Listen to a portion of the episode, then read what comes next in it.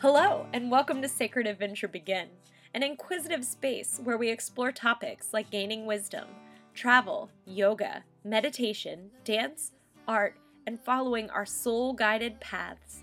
I'm your host, Emily, from gettin into it dot com, and together we'll focus on enjoying, sharing, and interpreting our sacred adventures and how to embody these lessons in our daily lives. Let's begin. Hey everyone, and welcome to a glorious fall recording. I am talking today to Lex Ritchie, who prefers they, them pronouns, from uh, the business Daze I Tarot, which is um, their own business. And I loved talking with Lex so, so, so much. Um, and before I let uh, them explain their business and philosophy to you, I thought I would tell you a little bit about Lex. So, according to Lex's website, which is written in first person, so it'll, it'll sound kind of fun when I read it, uh, Lex writes, quote, "I followed quote, the rules, end quote, once. Get good grades, don't talk like a hick, don't let anyone know you're queer, get a degree in something useful. And it pulled me further and further from who I was, who I wanted to be, and who I was meant to be. It pulled me away from my roots. I moved across the country, leaving my home and my family. I got degrees in physics and mechanical engineering. I quit making music and writing poetry. And as I got further and further from my roots, I became increasingly powerless to act within my own life. Tarot was the tool that brought me back to myself, out of my high-flying career tracks, back to my home state, back to my working-class, Rust Belt, Appalachian roots, creating, living, and talking, oh, excuse me, taking aligned action." I love that so much. Um, Lex goes on to write a little bit more about um, themselves. And uh, we'll introduce themselves again uh, when we get this started, but I loved the last paragraph here, so I'm going to read that to you as well, and again I'm quoting. "I love writing and reading words, long walks, animism, and talking to my plants, lifting heavy things, gardening, community organizing, cooking meals, and making puns. I have studied spirit work and Rin Zatopek, Tarot with Lindsay Mack, Tess Giberson and Aaron Aquarian, and Ancestral Reverence with Olivia Pepper. I'm a Scorpio Sun, Capricorn Moon, and Sagittarius Rising," which is too fun, and I am done quoting uh, Lex's website now. One of the um, things that I remember early on when I was doing my spiritual learning and my spiritual development was how important it is to um, connect to community. Because I think, and listener, I'm sure if you are on a spiritual path, you can relate to this, that sometimes you have intense experiences and it makes you feel a little of the C word, and the C word is crazy. And I don't mean crazy like in the way that we use crazy to define people that we just don't actually want to listen to, uh, or to dismiss people that we don't actually want to listen to. I mean, just... some things feel so big that they feel almost unbelievable. And when we come together in community, or even just with another person and get to hear um, similar stories, we begin understanding just how connected we are. And in, this can happen for people without the need for community, but I also find that it happens very quickly and more efficiently in community and through storytelling, that it is that we learn to come to trust our inner voice and to learn that um, we there's nothing wrong with us, and that actually what we're hearing and what we're experiencing is is good and meant for us. So in this episode, we talk about so many cool things. I absolutely adore Lex's approach to folk magic, and it was through this interview I, I found Lex um, in a holistic business group that I'm part of, and I love uh, I love how Lex approaches the tarot and folk magic. But it was so funny uh, prior to the interview finding out that Lex is also a swing dancer. and uh, that we're part of a lot of similar communities, even outside of the tarot reading, spiritual, holistic biz communities. So I think that you're you're going to enjoy what Lex has to say, and I'm very, very, very much looking forward to sharing this interview with you. So without any further introduction, here is Lex. Hello, Lex Ritchie, and welcome to the Sacred Adventure Begin podcast. Hi, thank you so much for having me on your little podcast. We're so excited, or I'm so excited uh, to get to get just to get into it with you. So can you start by telling the listeners a little bit more about yourself? Yeah, so I am a lot of things. uh, I always struggle with this question. Yeah. But, um, a few things that I am is chronically ill, neurodivergent, radical queer mystic. Um, Hell yeah. Yeah, I read tarot cards and I teach folks about folk magic. Um, although teach is like sort of not the best word for what I do. I like facilitate other people coming into their own knowing of their magic. Um, but we don't really have a good word for that in English, so teach it is.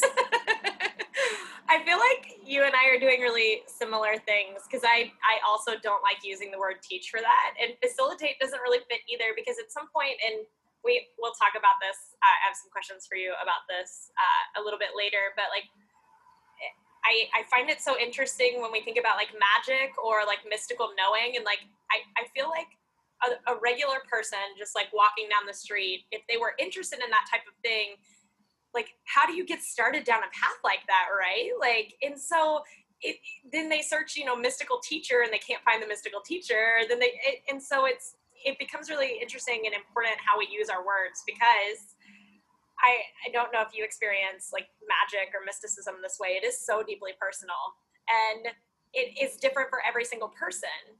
Yeah. So the idea of teaching it is odd, right? Like I, I can show you what I do, or I can help you find what you do.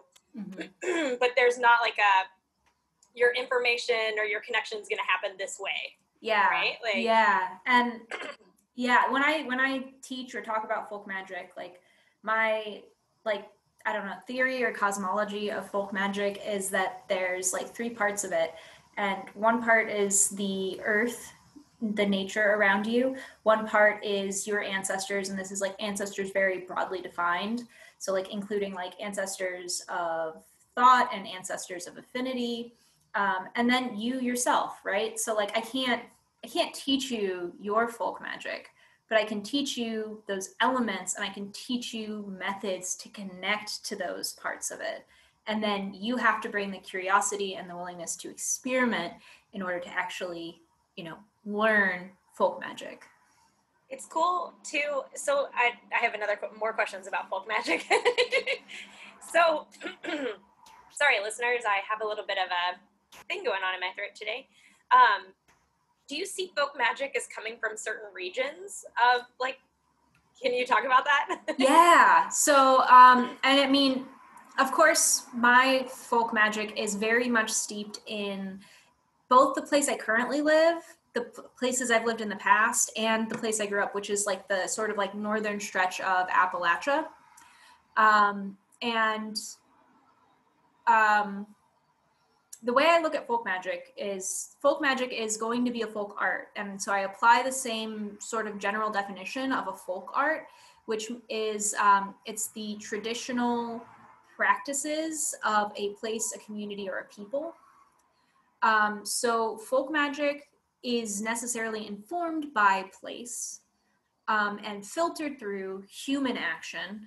Um, and it comes in collaboration both between you and the community of spirits around you, you and the community of plants and all the elements of nature that are around you, and you and the community of people that are around you.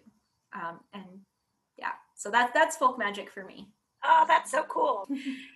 Oh, my goodness, my goodness. That is, I I love that definition because it, it includes like all of the ways also that, that we like receive and give our magic. Like, so it's in and out and out and in, and that like balance between all of those things. And I think this is really cool too. So wait, the um, Appalachian Mountains, they go all the way up into Ohio? Educate so, me here. Yeah. Um, it, there's no, like, really good definition, right, of the Appalachian yeah. Mountains. Um, but where I, um, so if you look at the, like, most broadly defined Appalachian region, which is the Appalachian Regional Commission's, it, it includes, like, into Pensil, like, northern Pennsylvania and into New York. Yep. Um, and so, yeah, it extends up through, you know, um, if you know, uh, sort of like the area around Ohio University, Athens, Ohio, like that's definitely Appalachian. And then you go a little bit further north, you've got Youngstown. And then, um, so I, the very furthest reaches of like, it's technically the Appalachian Plateau, but it's, you know, it's, there's a lot of, um, there's a lot of similar cultural ties, um, so yeah, it's it's a contentious thing. Yeah, it is. I, I find this so interesting because in Kentucky, well, I'm from Louisville, and I, I think the listener, a lot of the listeners are also from Louisville, and we're technically in the foothills of yeah. the Appalachian uh, Appalachian Mountains. So it's a very like hilly area, but the there's something very deeply spiritual and wonderful about the mountains, and in yes. different parts of Kentucky, in like the hollers and stuff, there's also the impression that there's like medicine women and a connection with plant medicine and and all of that. And this is a kind of interesting topic when we start talking about like folk medicine and how we like are not bringing that to people, but facilitating the idea of that to people, because there's the impression that you have to like go somewhere dark and like unknowing, like you have to step off the normal path, like go into the holler, go into the mountain, go into nature, go into yourself to like get to gain that, to gain the wisdom of that. And so I do agree when we say like, you know, I, I'm a teacher. No, that doesn't feel right. I'm a facilitator. Mm, I'm still not sure that's right. Like, but like, I, how do you say like, I'm in the darkness. Yeah. I, I show you all of the scary parts of you. Yeah. Because they're the parts that you're, where your wisdom is. Yeah. Yeah. And, no, I mean, we've been taught to wall those off, yep. you know, like it, it, I don't know, like theory nerd time here, yes, but like, um, so like capitalism happened because of the enclosure movements, right? Like they physically enclosed land. And then like that built like enclosures of knowledge within us that we don't access anymore because we've been told that they're, they're bad and scary, and they, they feel bad and scary at first, but then you like break down that fence and you see that it's just not, and it's powerful and amazing, you know? Yeah. Or we stop making parts of our emotional experience wrong. Yeah. Mm-hmm. You know, like when you're not afraid to be sad, then you can process the sadness, then it doesn't bubble up in weird ways and, and, and create interesting things. And then that's just like one example, right? But yeah. um, I love that you kind of alluded to this a little bit, but I do want to talk about your history, because based on what I read on your website, you sound really interesting and kind of amazing. So I, we discussed a little bit about like education. Can you maybe talk about like, maybe your past? I mean, you could like start us all the way back when like I was a kid and I always had an interest in this, or you could just like pick us up with, this is how I got into this type of work. Um, yeah. Yeah. Okay. um, I mean, it's, it almost doesn't make sense unless I tell the whole story. Yes. So, all right. That's what we're here for. Yeah. All right. Um, so, um, I was born in, you know, the upper reaches of the Appalachian Mountains, the Appalachian Plateau, however you might view that. Um, and, uh, my parents, like the, I come from an Italian and American family on one side, and my, but my parents chose not to baptize me, uh, very contentious. So, um, I, I grew up in a family, and I like to say that I was like, uh, sort of like, um, I don't know. It's like this distance Catholicism, or like Catholic adjacent, you know? Yeah. Um, and so like, I, I got the rituals and the experience of um, those holidays and the sort of like folk magic that the, the people do in their homes that is associated with Catholicism, but never like the structures of the church, right? And um, so that you, really... When you say the folk magic that Catholics do in their home, yeah, what are you talking about? Okay, yeah, like um, if you lose something, you ask Saint Anthony to help you find it. Yes, oh my God, I do that all the time. Yeah, like stuff like that, or like, you know, you keep little figurines of the saints, or yeah. um, uh, one thing that my great grandma always did, she had a bell that she'd ring every once in a while, and like there wasn't really, she didn't provide much explanation. You, she's just like, oh, it just, I need to ring it, and um, it turns out that like it's a particular like thing within like the whole of the Italian peninsula that like you ring a bell to clear the space of like negative energy from like deceased spirits, right? Yeah. Like, and I'm like, well, I learned that, and I was like, what? Yeah. Like, well, you know about the bells during the Middle Ages too. Mm-hmm. They had yeah. them like constantly ringing because they thought that would clear away the like the disease, like the vibration yeah. of the disease, which goes back to ideas of vibration and. I, I, this is a total deep dive, but I love, I love that you call that um, folk magic. It is. It is. Oh no, one hundred percent it is. And you just gave me like a really fun way to look at like some of those things, because I remember bringing people home from college, and my family says grace together, and like. If you've ever, for the listeners who have never sat like with a Catholic family at Grace, we all say the same thing at exactly the same time in the exact same tone, like bless us, O Lord, for these I gives, like that. And um, I looked over at my friend during Grace, and his eyes were like this, and then like afterward, I was like, "What's up?" And he was like, "Did you guys just chant?" And I like had this moment where this thing that was like really normal to me, right? Like mm-hmm. thankfulness, but also like being being with a sound, the same sound with a bunch of people and saying the same things and being in that kind of harmony and resonance was part of my life all the time. Mm-hmm. Um, I yeah. Anyway, we won't go we won't go into how I feel about the Catholic Church. Right now, but I love that. Like I, I never saw it as folk magic, but it totally is. Yeah. yeah. Yeah. So like I grew up around those things. And then um, when I was like kind of like a early teenager, a friend's grandmother, she was a tarot reader, and she taught me tarot. Heck yeah. And, and um, I, she, t- she was very traditional. Um, and it didn't, like, I'm non-binary, come from a working class background, and I'm neurodivergent. Like, it didn't vibe for me. Um, so I, I I learned it that way, and then I, like, set it aside for a, a really long time, like, almost ten years.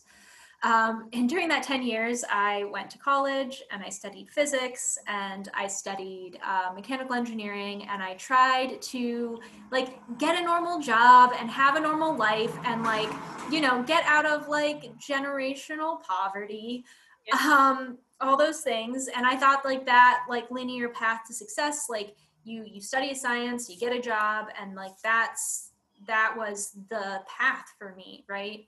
Um, it, And like so many things were attendant with that, like, you know, don't talk like a hick, like uh-huh. that was a big thing. Um, and uh, don't don't let anyone know you're queer. Um, you know, make your brain work in a normal, like typical, yeah, typical fashion, like the way you're expected to. Um, and eventually, like that just stopped working. I couldn't force my my brain to to do that. I couldn't not hide my queer identity anymore. Uh, you know, like I had to be open about that.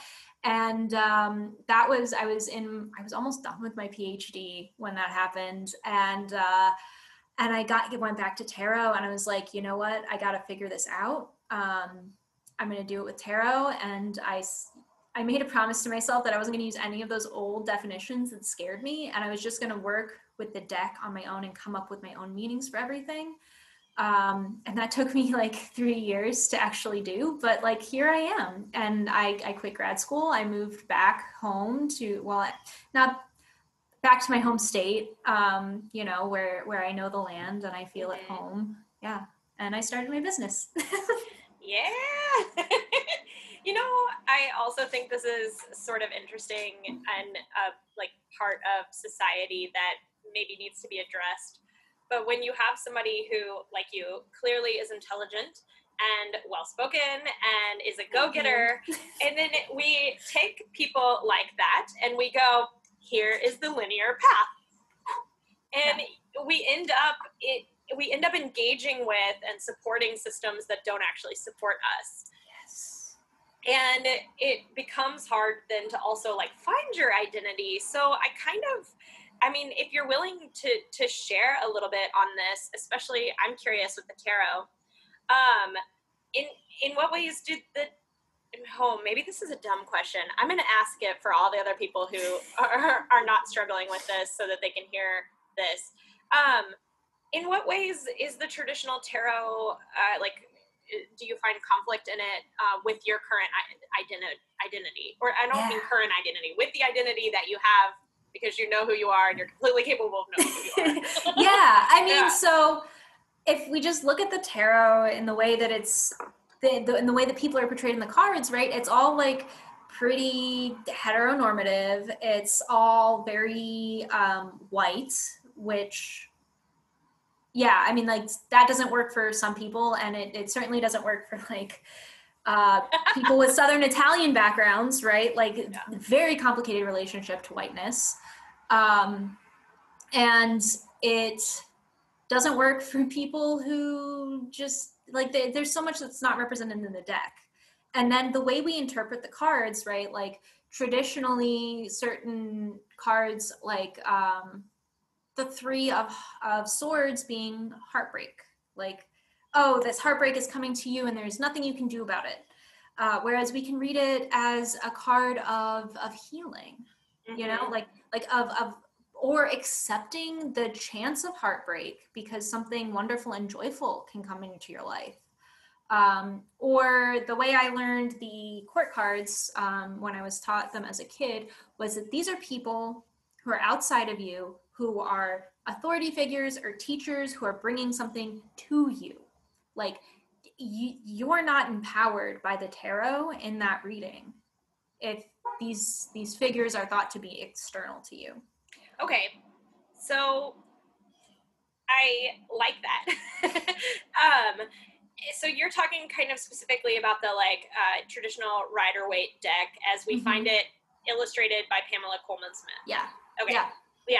Yeah. I mean, but also, you know, like if you look at uh like even older decks, like more more traditional decks still, like, like ooh, middle ages we, ones then we get like the Popess instead of the High Priestess, like like there's a big improvement right there.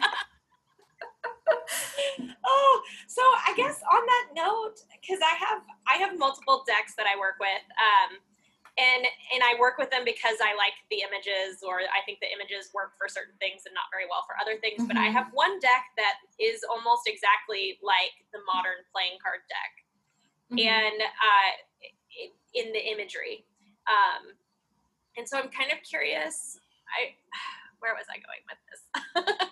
I'm sort of curious like what decks that you prefer to work with, or what that you would recommend for somebody who wants to sort of step out of the like, you know, these are the people, or this the the Hierophant is the Pope, or you know, yeah. like step out of those sort of things.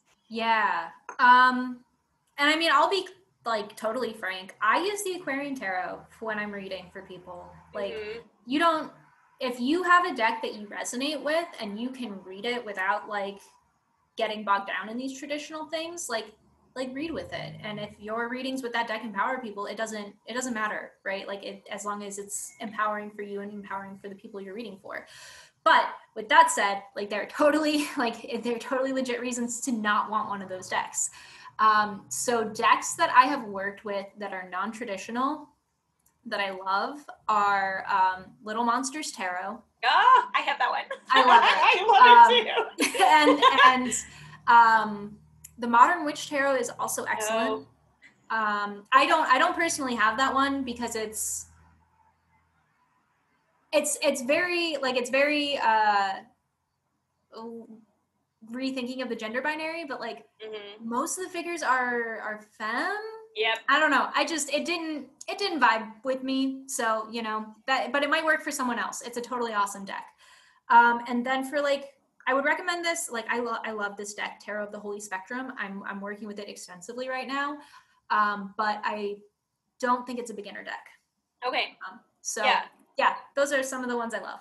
Tarot of the Holy Spectrum. I'm going to have to check that out because that it's sounds pretty awesome. Super gorgeous. It just doesn't have like all of the, like it, the, certain of the images are radically different mm-hmm. from traditional ones, and then like the numbering it, it's a little bit less clear what's what, so yeah it, it keeps me on my toes, so I just wouldn't it's a little bit more intermediate. Cool, that's awesome. So when you were in grad school, I guess, did you always have this like niggling feeling that this wasn't what you wanted to do, but but you had been told that this was the way, this is the path to success? Yeah. And I mean, like, don't get me wrong. Like, I was doing work that I loved, right? Yeah. Like I, I was writing optimization code for, to make like renewable energy more efficient. Like that, it was super amazing. That's cool. Yeah. Um, I loved it. And, um, and I was good at it. But the, the problem is, is that like, it was mostly like the attendant, everything around it, like that you have to do in order to like show up and be in those environments. That was the mm-hmm. problem. Like I couldn't show up as myself. Like I couldn't, um, I couldn't, I couldn't, I didn't have the time to cook dinner every night. Yeah. Like that was yeah. awful. You couldn't care I, for yourself. Yeah. And yeah. then like, I, I had to be in California to do that work, which was, first of all, not great for my health. And yeah. second of all, like, like family is really important to me, and being like a six hour plane flight from my family, and like thinking like I would have to do that for the rest of my life, like that just wasn't okay. Um, and so it was, it was all of those things, like the ways that I didn't fit in and the ways I couldn't care for myself, that was like, this isn't sustainable. Mm-hmm. Um, and that's like, you know, not to say maybe in a different world, uh, I, I would have continued in science and, you know, not done this work, but also like, I feel like this is very much, as much as I enjoyed that work and like could do it, this is the work that like needs to come out of me right now, if that makes sense. It does, one hundred percent. And it doesn't mean that you won't ever not do science again. Like it, yeah, it, which is kind of funny because too, like, I feel like also when we tell people there's this path, there isn't uh, parts where we talk about when you step off the path and then maybe back on. Like, mm-hmm. we don't tell people that's even an option. We're just like, point A, point B, go. Yeah. Yeah. And it, it kind of makes me sad sometimes for people. Like, just because there's so many more options out there, and you can, you can choose to prioritize yourself, and it can turn out to be okay. In fact, when you start prioritizing yourself, things get better. Yeah. T- and totally new things can happen. Things you never imagined. Like, yeah. Because you weren't capable of imagining them at that point. Yeah. yeah. Can you talk about that, like in your life, or I, I don't know, again, this is kind of an open-ended question. Like, how did you go from, I, I'm in grad school for science to, you know, this isn't sustainable.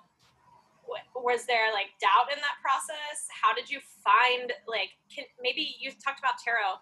Can you talk about how that helped you like get the strength to like make the choice that was more right for you? Yeah. Um,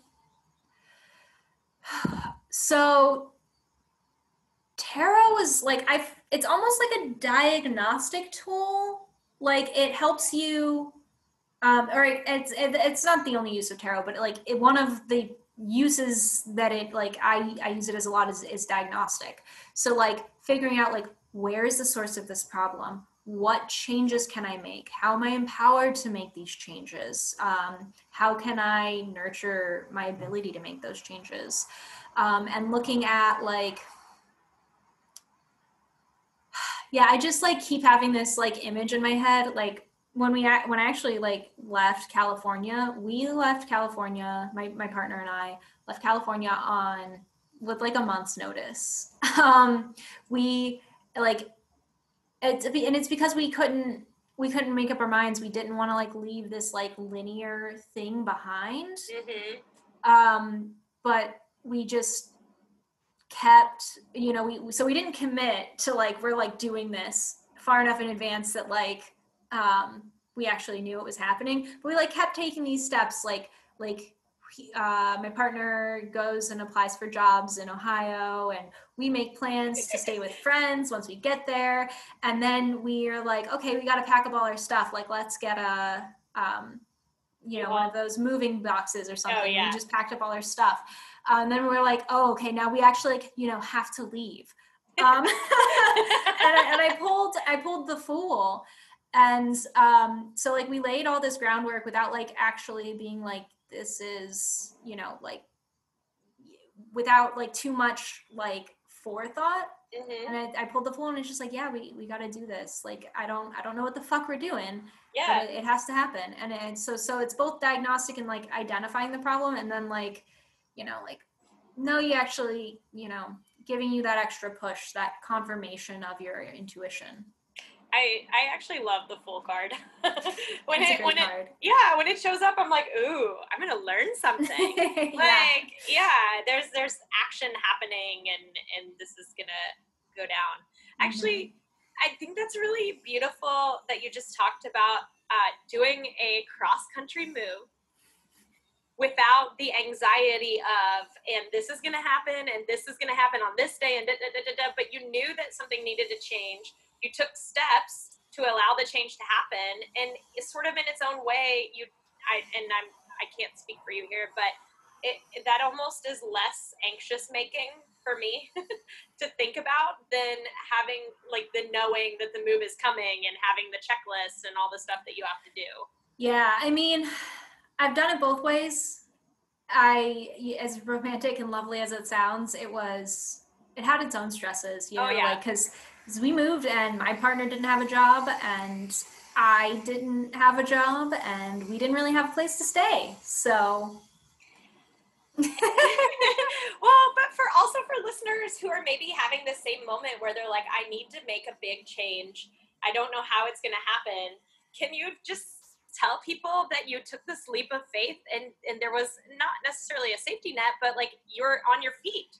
Yeah, no, it worked out. And I mean, I'm so glad that we did that. And I mean, I, I have this thing, and it doesn't apply for everybody, right? And it has not applied for me at all points in my life even, but like, I, I you kind of have an, an intuitive sense for when it will be the case. I, I hope, you know, but like, I have this thing I say to myself, like, if I'm like still in the shit of it, like it's, it's not over. This is continuing to evolve. Like it's, it's just like this sense that uh, it's gonna work out, and it's gonna work out because it's not over.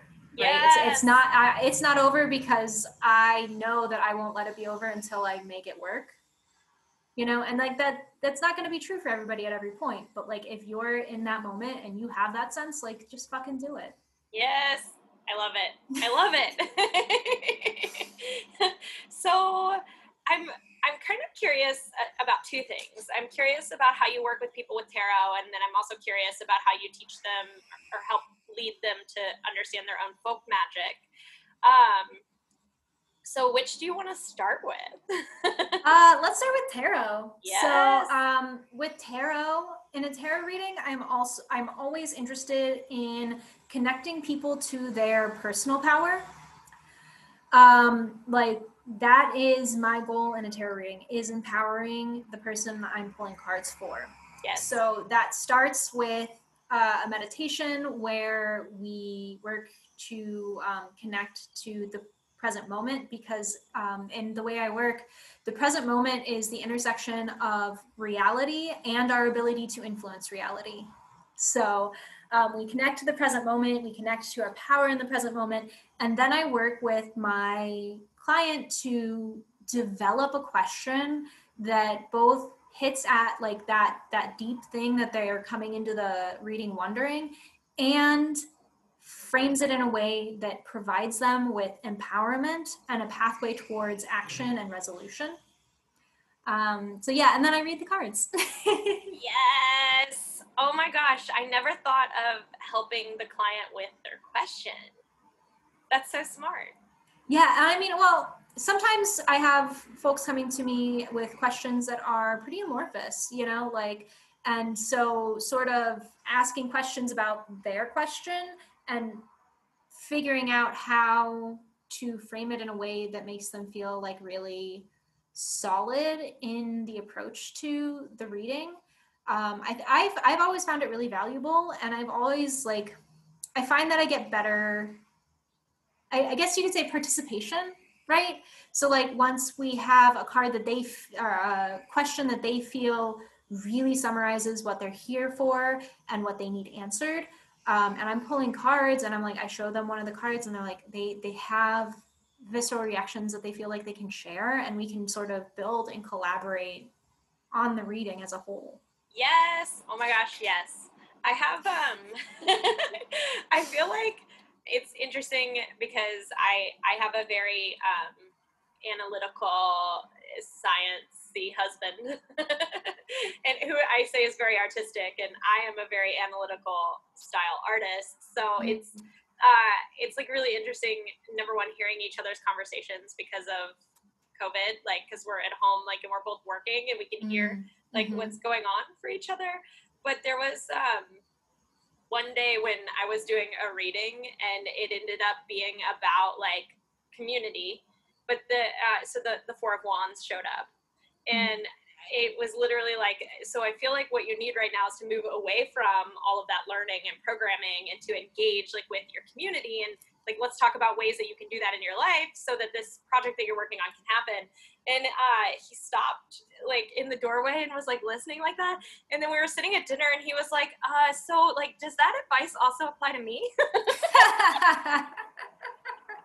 Yeah, that's so funny when that happens. Like, I, I, I know that there are a lot of tarot readers out there who um, are very like worried about like shuffling really well in between clients. Um, and I, I mean, I, sh- I shuffle well, right? But like, if a card comes up again in another reading, like I'm not gonna get self-conscious about that yeah. because like, if you're coming to me for a reading and like we're like interweaving our like magic together, and then so is the person who comes after you. Like we're we're all interweaving it together, and so we're all connecting to one another. You know, I, I don't I don't get worried about it. So yeah, that's. What? They all have different applications to different situations. Like yeah, all the that too. Do. Yeah. Mm-hmm. So it just depends on what you're like hearing from the person, and then also what you're getting from the cards. And yeah. And like, if a card is coming up a lot, like sometimes it's like, we're all moving through this kind of thing, you know? Yeah.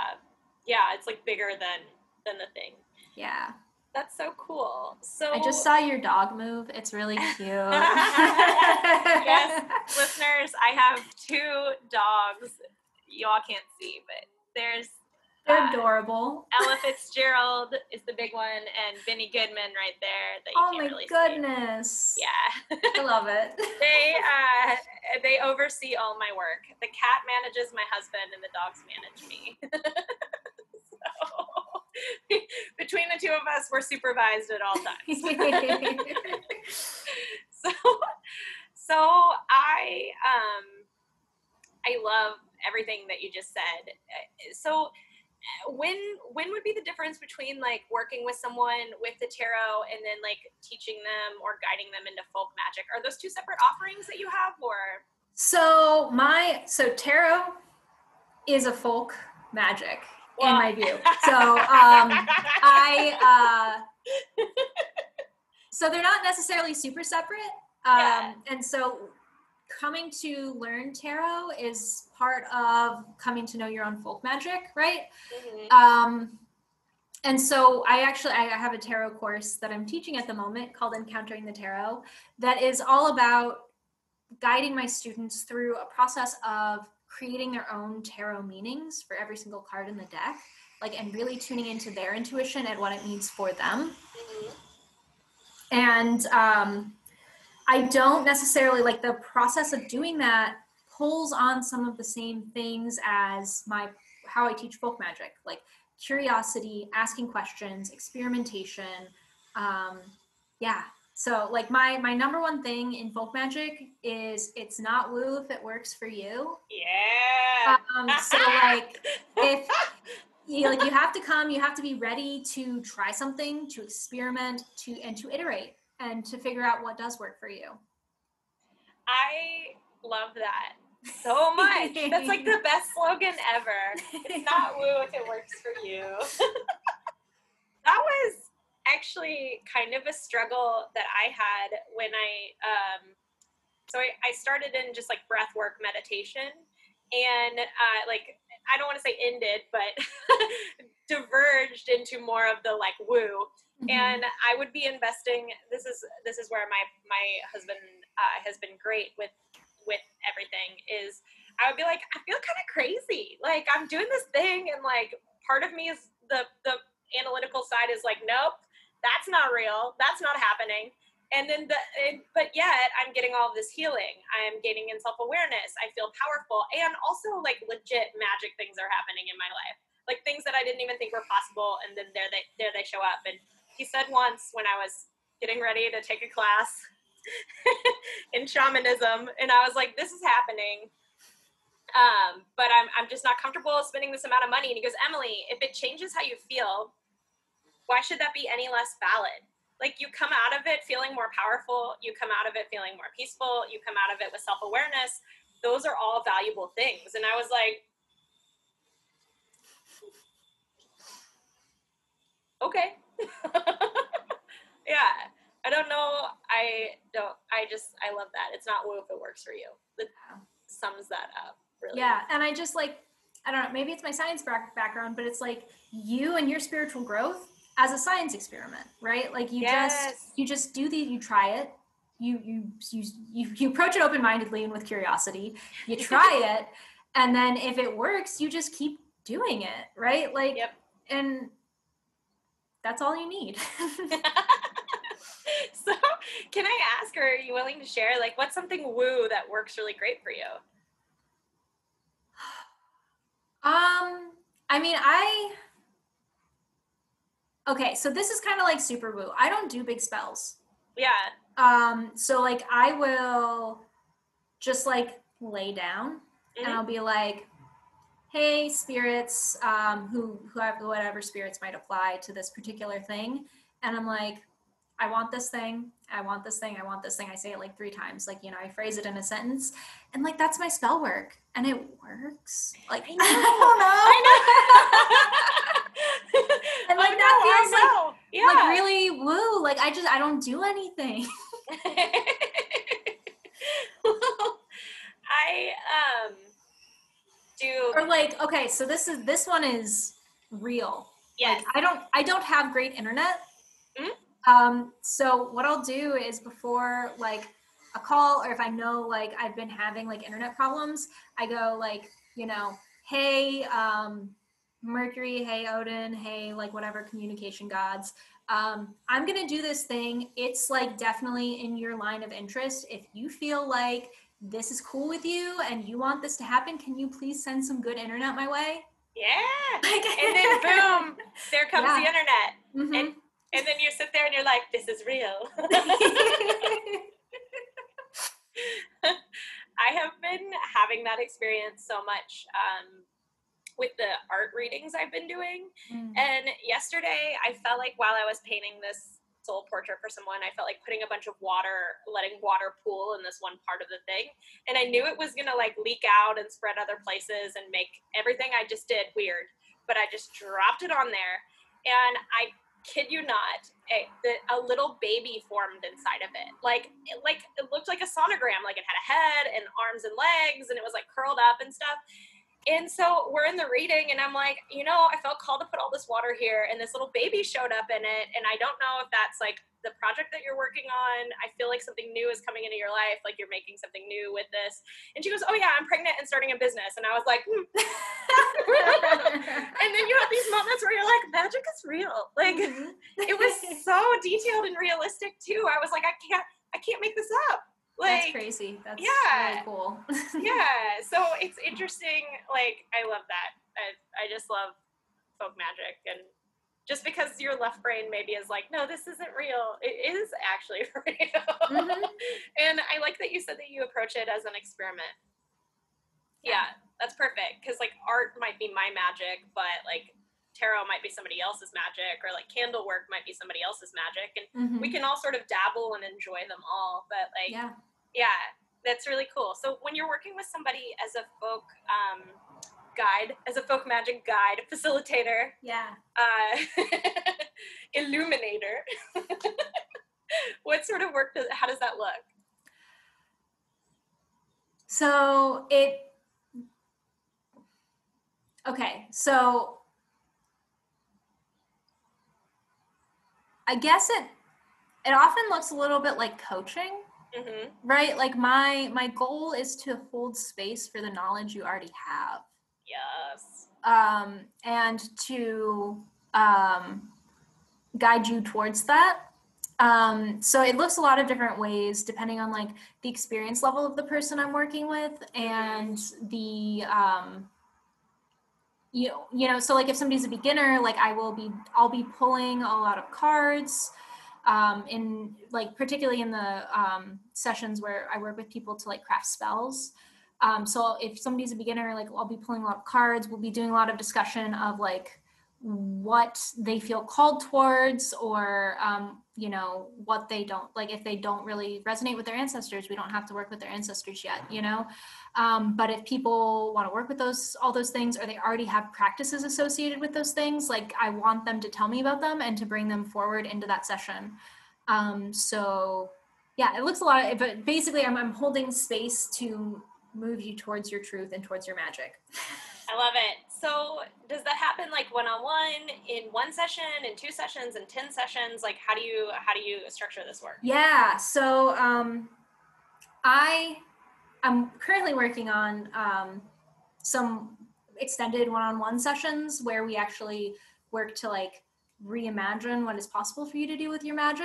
Mm-hmm. Um, and those will be really awesome. So that'll be like a twelve session, like three month long mentorship, like one-on-one kind of thing.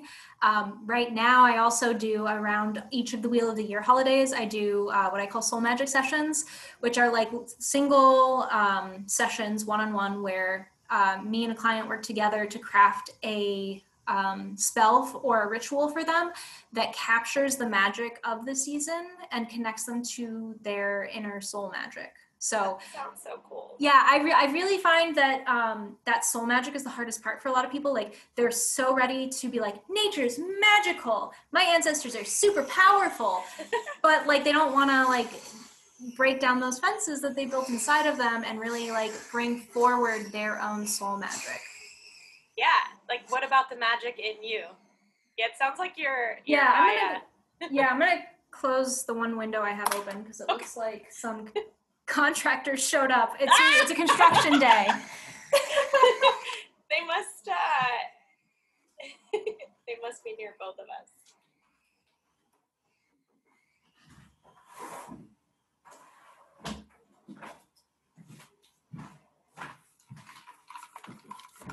Okay. You know what it was? They're following it, us. Yeah. It was one of those, you know, those things that people do to edge the edge of their lawn. Yes. Yeah. It was one of those things. Thanks, guys. We weren't trying to record today. Sorry about that. No worries. It's just I will such a nice day out today. Edit that out of this, and it will be a good thing. So, back on the uh, the personalized soul magic. Um, what I love about uh, in your bio is you. Just being forward and talking about being like chronically ill, neurodivergent, radically queer mystic. Yeah. I love that description because I think that like one of the biggest, most powerful things in our own magic is the acceptance of self. And then from that place of acceptance, we share. It's very different than sharing to get acceptance. It is a completely different process. So I'm kind of curious in what ways, like, number one, that you see the full acceptance, the full and radical acceptance of yourself, and then expression creating healing and possibility in your life, but also in your clients' lives. Yeah, like when I, like I, first of all, I wouldn't be able to do this work if I wasn't doing that, you know, yeah. if I wasn't like accepting all of who I am. Yes. Um, And I wouldn't be able to engage, like if I was in denial and try or trying to deny or not sharing the fact that I am chronically ill and I am neurodivergent, then I, I wouldn't have the spoons to be engaged in the other valuable things that I do with my life. Like I wouldn't be able to have a garden. I wouldn't be able to cook dinner for myself when I need to. I wouldn't be able to, uh, you know, um, do all of that activism work that I do outside of, you know, like I wouldn't be able to engage with these things at all. Um, so like just on a very basic level, like in terms of sharing my skills and sharing what I'm here to share and like helping other people, like I can't do that unless I'm being myself, because doing anything else would just be so exhausting. Um, sure. But also like,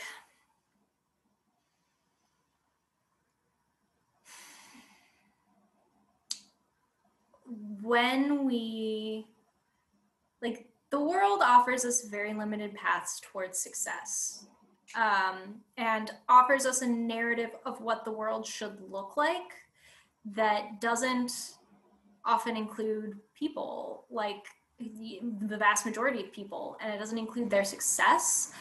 Um, and so when we let ourselves be our full selves and we say, I'm going to make a life that it that is full and that I where I can live authentically, and damn whoever and whatever says I can't and that that path doesn't exist, we open up new spaces for possibility for other people.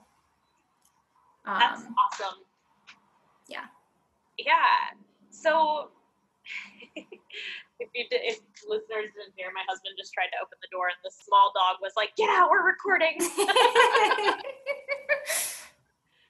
So I lost my train a little bit on this, but I love, um, I love that idea that we can engage more authentically with our lives, with our magic, and with each other when we come from a position of this is who I am. Mm-hmm. And so I... You've talked a little bit about how tarot played a role in just like kind of affirming the intuitive wisdom that you had, like it's time to leave this job. Do you also find that it does that for other people? Sometimes when they're on the right track. Yeah. And sometimes it's like, you know, like uh, not too long ago, I had a client who um, was really pushing towards this big milestone in their uh-huh. life. And the tarot was like, you know, this is going to come for you, but it's going to come in its own time. So, yeah, I mean, sometimes it, sometimes it affirms it. And sometimes it's like, you know, slow your roll. So, but even that is like an, like almost like an affirmation too, because if, if she was going for it, or he, or they, uh, sorry, if, if the client, that's a better term, was going for this, uh, goal and then not seeing the result, they would feel like somehow it's their fault. Yeah, that's true. Yeah. And mm-hmm. so then the like cards have the ability to be like, nope, no, yeah, it's not your fault. It's coming. But yeah. Like you said, chill. Yeah. Mm-hmm. And that's hard too. So I guess that's where the folk yes. magic comes in. Like, here's mm-hmm. how you can create chill. Mm-hmm. Or, chill or here's ritual. How you can make it happen faster. Oh, hey. Like that's also a possibility. So just depends on what you want to do. I love that. I love that so, so, so super much. So um, what do you think people need to sort of know or release in order to come to this type of work, or to uh, like get the most out of a session with a reader like you? Yeah. So or a guide like you. Yeah. You have to be ready and willing to entertain the idea that you have agency and that you have power. Um, that you can take action and make change. Like we are, there's so much in the world that tries to convince us that we are totally powerless. Um, and if you are really tied to that idea and you're not willing to be curious and experiment with the idea that maybe you are super powerful, and you're not willing to entertain the idea that you can nurture that power and make changes, um, then, you know, I'm probably not going to be the person for you. Um, yeah, for sure. Yeah, because it's all about um, sort of what I was talking about a minute ago, where I was talking about creating possibility, right? Like when we're using something as a tool for empowerment, we're creating more power for us. And when we create more power for us, that can create more power for the people around us, right? So it's it's super essential in my work that you be willing to entertain the idea that you are at least a little bit powerful. What's the like coolest transformation that you've seen happen either in your life or, or with a client's life where like they did, they were willing to do this and then it happened for them and everybody was just like, oh, so cool. Um, I've just, I, okay. So this is like a really, I, I use this piece of testimonial a lot when I'm uh, talking about my um, soul magic sessions. So people have probably seen it on my Instagram if they follow me, but I talk a lot about um, this one particular client um, who's honestly been working with me for a while, but like the, the transformation was super simple. Like um, I, I ran a little workshop on how to bring like trusting your intuition into tarot and how to start reading more intuitively. And after that workshop, she told me, she's like, um, you know, this, I, I feel ready. I can do this. I feel ready to try it. And that's, that's, that was just so huge to me. Like it's it's not a it's not a big thing, right? But like it, it's it's that essential thing that unlocks it, that that unlocks big things, you know? Yeah, um, for sure. So I don't know, just that like little that little kernel of that was just like, mm, that that's what I'm going for. Like I want to unlock that possibility in you so that you can find your own truth. That sounds amazing. So I am curious, uh, as we're as we're coming to our final final questions here, how like how did you? So you moved back to Ohio. How did you go from I just moved to Ohio? I, I kind of quit this linear idea of success, um, and and now I'm gonna hang up a shingle. Like how did how did you make that transition? Did your did the offerings that you have? Are the ways that you work with people sort of come to you? Like, how did you develop them? Can you talk a little bit about that? Yeah. So I tried to get a job, not because like, not because like I really thought like, you know, I was, I definitely knew I was like off that path of like, you know, oh, I'm going to get like the super cool postdoc and then I'm going to go like work at a research lab and then I'm going to become the director of the research lab and then I'm going to work for the E P A, like, right? Like that was all out the window. Yeah. Um, so like that really like super hyper ambitious, like kind of thing, like that was gone, but it was like, okay, like the next thing is to get a job and then save up a bunch of money. And then, you know, I don't know. Um, but so I tried to get a job in science, um, but did not have any luck doing that in Toledo for a lot of reasons. Um, and I did get a job teaching high school chemistry at a Catholic high school. Not a good job for me. Yeah. Not that I don't like teaching. I really do love teaching. Um, just not at Catholic high schools. Yeah. Um, so, um, yeah, uh, once, and, you know, and teaching's a, a physically demanding job, which like yes. I didn't realize. Yes. Um, and it didn't, it wasn't great for my chronic illness. So like after, you know, I was at that job for half that year and I had to quit. Um, and so I was, I had to do something else, you know, like I, that's, it was the only option left to me was to start my own thing.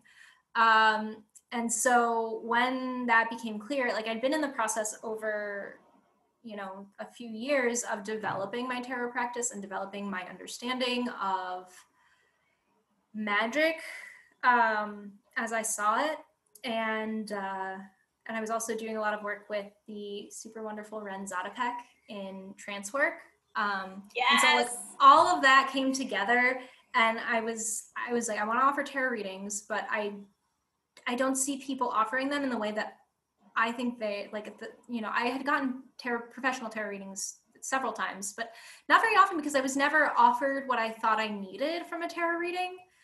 Um, and so I, um, always, I made a point of creating new spreads for tarot readings that answered the questions that I thought needed to be answered, and that really empowered my clients to find their power, to resolve their problems, and to take action in their lives and grow their power. That's amazing. Um, one little kind of weird thing that I think the listeners might need to know is, what is a spread? Oh, a tarot spread. Yeah. So the way the way you arrange the cards. Cool. And then like the meaning of each position, right? Mm-hmm. Yeah. Yeah. Cool. That's so cool. So you you made your own to uh, be more effective and to better answer questions. And yeah. So that, be more that usable. Yeah. So just not that there's anything wrong with the way anyone else reads tarot, but yeah. like I said, I, I really want to use it to empower people, and it's something that I was I, I always felt was missing from tarot readings that I had gotten. So yes. And so now you're in the process of of learning how to like build a whole business around helping people this way. That's so yeah. cool. And that's it, so cool. It really is a learning experience. So So what would be your biggest advice for someone who is starting their own, I call it sacred adventure, but stepping into their own personal magic, mm-hmm. uh, yeah, or, or learning how to embody themselves? Be curious. Um, like, I think the curiosity is both like the, the spark and the antidote to, to fear. Um, It's like, you know, if you're starting on a new journey, like ask yourself, what do I really want of this? Like, how can I get the most of this? Um, and if you're afraid, like, can I try it? How, what, how will I know when it's not working? Like just questions and then asking a lot of them and, and really thinking about them is, is so key to finding your magic and to taking risks and to being okay. So... Yes, I love that so much. So having just heard you speak, I'm sure some of the listeners um, would be interested in working with you. How do they find you? Yeah, so I am on Instagram as the dot daze dot i, or you can find me online at w w w dot daze i tarot dot com. Um, that's where you can read all about the different offerings that I have for tarot readings. Um, and if you want like up-to-date uh, notifications of when I open my books for things like the Soul Magic sessions and for the upcoming mentorship, um, you can get on my newsletter. And you'll also, when you get on my newsletter, you will get um, my free uh, e-zine, Tarot for Action, which talks about how you can use tarot to grow your power to make change and actually take action in your life. So you can do that on my website. Yeah. That's so, so, so cool. Well, Lex, it has been incredible talking with you today. Thank you so much for being on the Sacred Adventure Begin podcast. Thank you so much for having me. This has been wonderful. Yes. Hey there, listener. I am so glad you hung out with us for this episode, and I bet you also discovered how amazing Lex is. So if you are interested in working with Lex, Lex's links are all in the show notes, so you just pop there, click on the links, find Lex's website, all the details, they're there, they're for you. Also, don't forget, if you want to support the show, to hit that five-star button, and also to share it if that is something that you do on social media platforms to help people find us, and um, just to help spread the word that spirituality is a pretty cool thing and tarot can help you, uh, guide you in your life. And yeah, thanks again for being here, and we'll see you again on the next episode.